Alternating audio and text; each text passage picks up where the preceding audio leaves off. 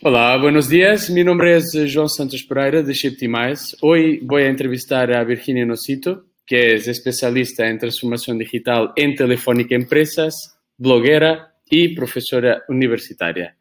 Virginia, bienvenida. Muchas gracias por, eh, por hablar un poquito con nosotros. Eh, ¿Cómo se encuentra? Buenos días, Joao, bienvenida. encantada de estar con vosotros aquí hoy. Muchísimas gracias por contar conmigo. Un gusto, un gusto. Pues tenemos aquí un par de preguntitas um, que son del campo de trabajo de, Virginia.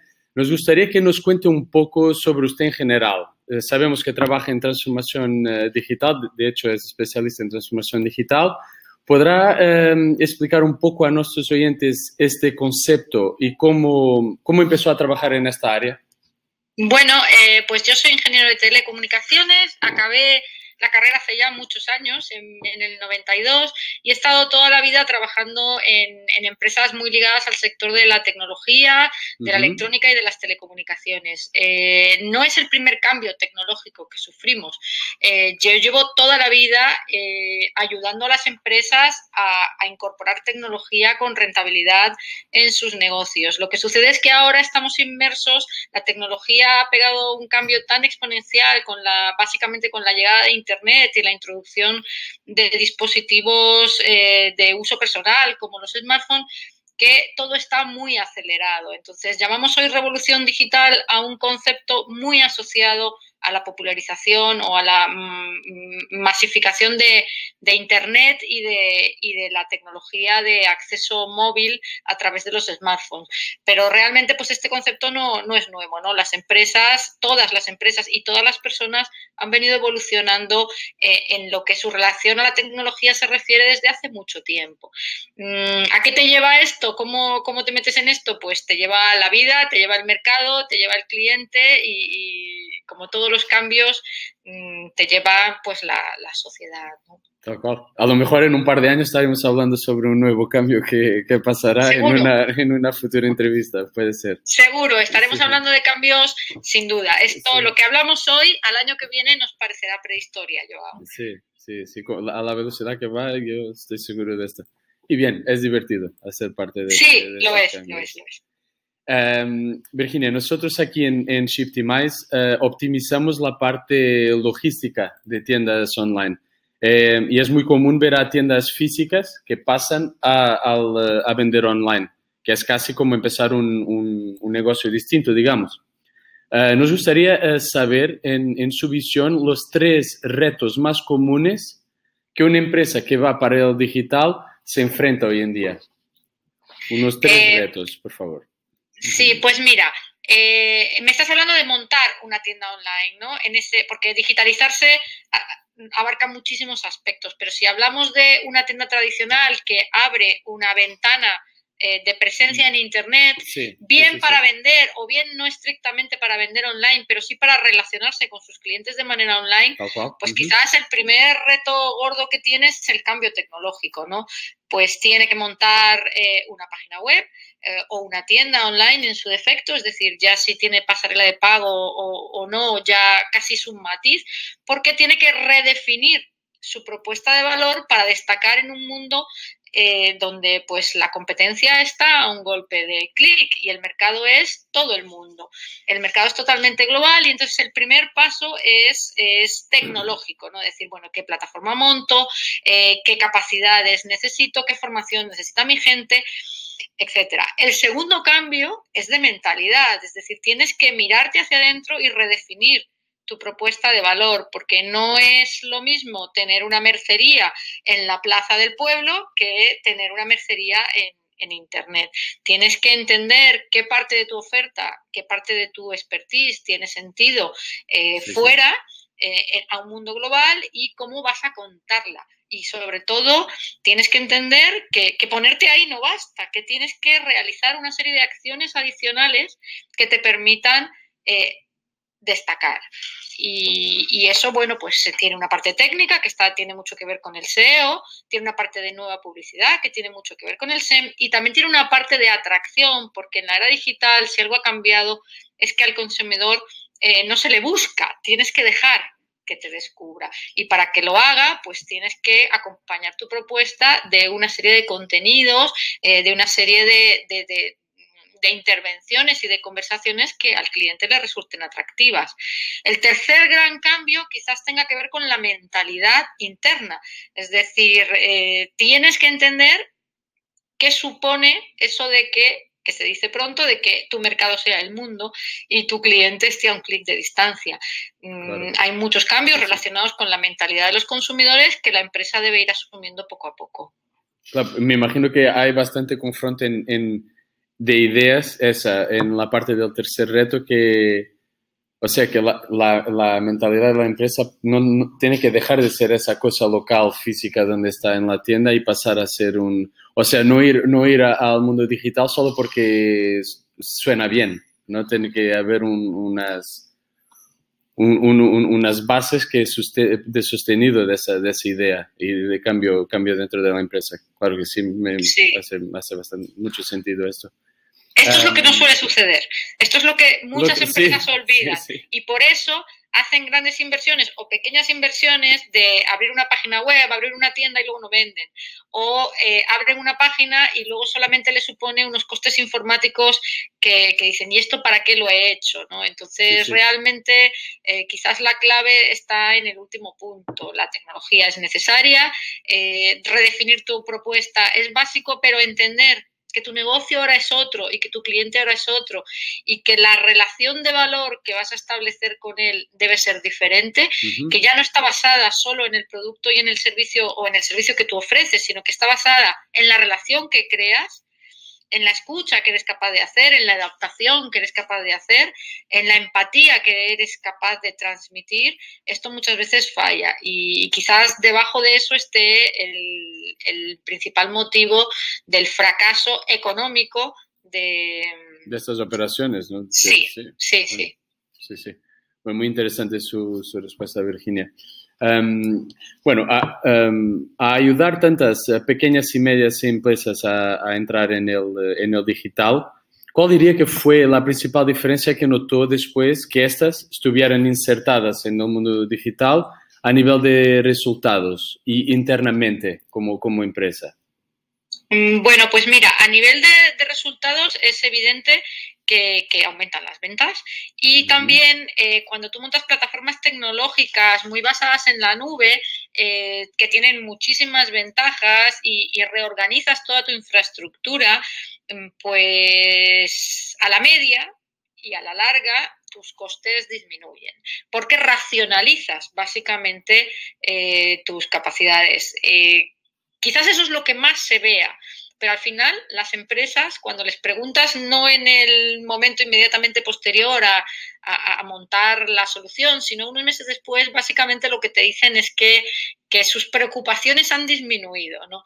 Porque adoptar soluciones tecnológicas en la nube, muchas veces en modelo, es un proveedor el que te ofrece el servicio, bien de página web, bien de tienda online, bien de pasarela de pago, o, bien de cualquier otro aspecto de la digitalización no ligada tanto a la presencia en Internet, pero sí a la productividad o a la gestión administrativa, pues básicamente este tipo de adoptar este tipo de soluciones implica un modelo de de atención o un modelo de financiación de ellas que básicamente hoy ha cambiado. Hoy estamos hablando de adquisición de, de licencias, el mismo famoso paquete de informática que todos tenemos, el Office, ya no se compra, ahora, digamos, entre comillas, se alquila. Es decir, eh, pagas una cuota mensual y tienes absolutamente todo resuelto. Aquí disminuyen los costes de mantenimiento, disminuyen los problemas de mantenimiento, eh, mejora la escalabilidad. Si tú decides hoy empezar con 5 y mañana quieres 25, es un problema. Y también mm, nos quitamos un poco la losa de esta inversión permanente que tenemos que hacer. Esto sí que es un cambio que, afecta muchísimo a las pequeñas y, medianas empresas, porque las grandes pues si hacían una inversión que luego no era tan rentable, pues tienen capacidad para hacer otra, pero las pequeñas no. Eh, con todo este ecosistema digital montado alrededor de la nube, pues Hoy cualquiera puede probar cualquier cosa y si no le renta, hace clac y lo quita. Y lo, prueba y mm. cambia por otra cosa. Entonces, todo este proceso que quizás no se percibe en el minuto uno de adoptar una solución, cuando pasan unos meses, eh, desde luego, desde luego se, ve como ventaja. Y una cosa que también eh, sucede siempre y que pasa desapercibida es que las empresas que se animan a dar el salto tecnológico ofreciendo una visión de negocio, bien sea en el mundo de la, venta online o bien sea en cualquier otro aspecto, mm, se vuelven fuertes, se vuelven ilusionadas y, se vuelven creativas, como cada vez que afrontas un reto al que le tienes cierta distancia. Una vez que lo has superado, eh, tu energía crece. Crece, claro. Claro, me, imagino. Y em, tenemos curiosidad de saber si tiene algún ejemplo práctico de una, de una empresa em, nativa, digital, eh, que pueda sacar de una, pequeña, de una pequeña mediana empresa que haya pasado por una reciente transformación digital con éxito. O sea, una ya existente de una que pasó por una transformación. Yo creo y esto es una opinión muy, muy personal que me vais a permitir que comparta con vosotros. Yo creo que las nativas digitales son demasiado, son como los niños, ¿no? Son demasiado jóvenes para darse cuenta de que pueden aprender de los viejos. Eh, pero tendrán que hacerlo, tendrán que hacerlo porque incluso me atrevería a, más fuerte, ¿no? Hasta la misma Amazon. Yo trabajo en una compañía que tiene 90 años eh, de existencia y siempre digo, mira qué cachondos, con comillas.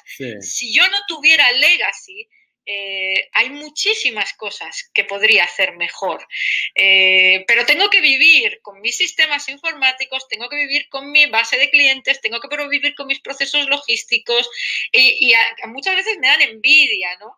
Estas empresas nativas digitales pero como hablábamos al principio, lo que hoy vale, mañana no va a valer. Y ellas también tendrán que hacer su reconversión. Mm, y en ese sentido, el ejemplo de cualquiera de las que no hemos nacido en digital eh, será de gran utilidad. Pues muy curiosa su respuesta. Y justo trabaja en, uno de estos casos prácticos, o sea, es pues es, yo, a mí me dais envidia porque es todo mucho más fácil cuando naces en digital. Claro, llegas y engranar. Eh, los que no estamos tan digitalizados y tenemos una fuerza de ventas de miles de personas acostumbrada a otros procedimientos, y otros modos y maneras, pues esto cuesta, cuesta más. Pero todos lo vamos a tener que hacer y las nativas digitales tendrán que mirar a las que ya han pasado, no uno, varios procesos de Variadísimos, lo que habíamos hablado antes justo. Sí, sí.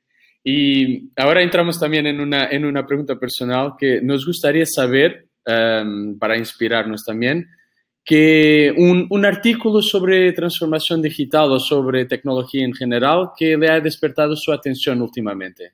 No sé Pues mira, te diría que eh, uno que me ha, me ha interesado mucho es un informe sobre empatía en las marcas, no solo de cara al cliente, que eso de esto ya se habla en bastantes sitios y está muy de moda, sino mm, de cara también a la organización interna.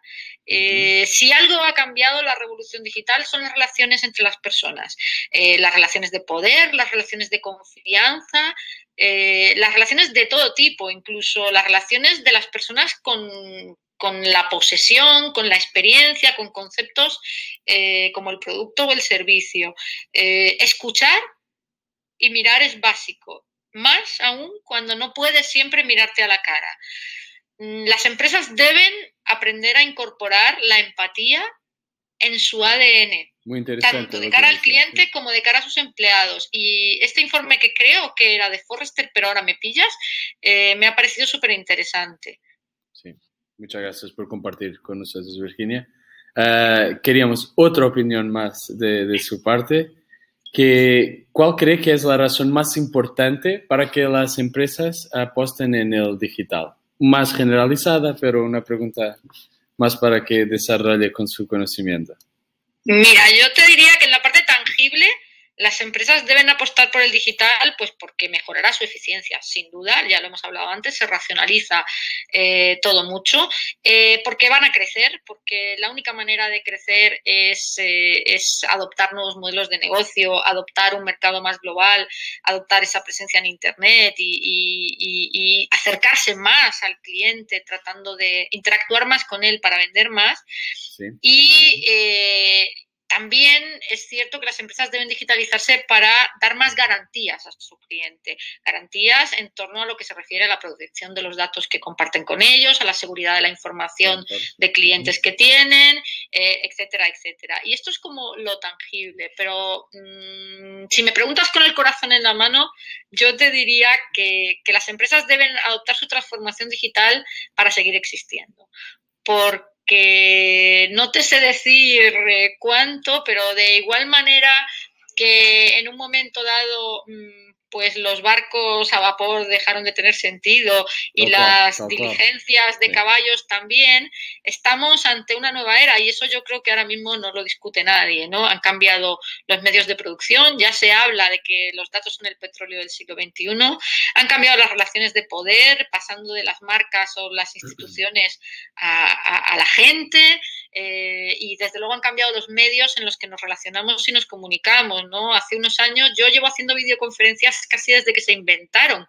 Y te aseguro que hace unos años eran un dolor de muelas, ¿no? El retardo era prácticamente imposible hablar, hablar por ellas. Hoy eh, la gente hace entrevistas de trabajo por Skype, sus hijos se van de Erasmus y todo es, eh, es todo muy diferente, ¿no? Y, si las empresas no suben a ese carro, no van a, no van a poder continuar existiendo. Sí, sí.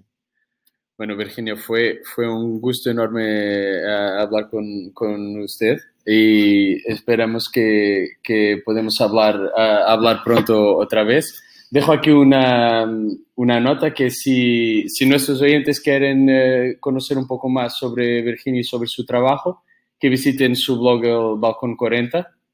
Y le pregunto si hay algo más que, que quiere añadir. Por, por nuestra parte fue un gusto enorme. Muchas gracias. Pues el gusto es mío. Muchísimas gracias, Joao. Gracias a Catarina que me contactó a través de LinkedIn. Yo siempre estoy encantada de, compartir todo lo que tengo la suerte de aprender en mi, en mi día a día, porque creo que, esto sí creo en la inteligencia colectiva y creo en la comunidad y creo que en la era digital todos los profesionales eh, estamos obligados a compartir lo, que tenemos. Así que encantada cuando queráis.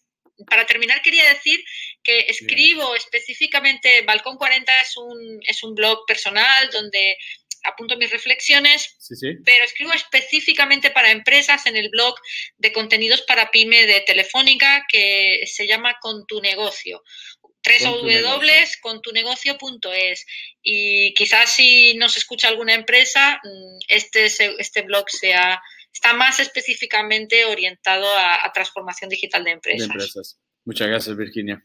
Muchas gracias, Joao. Un placer. placer. Hasta luego.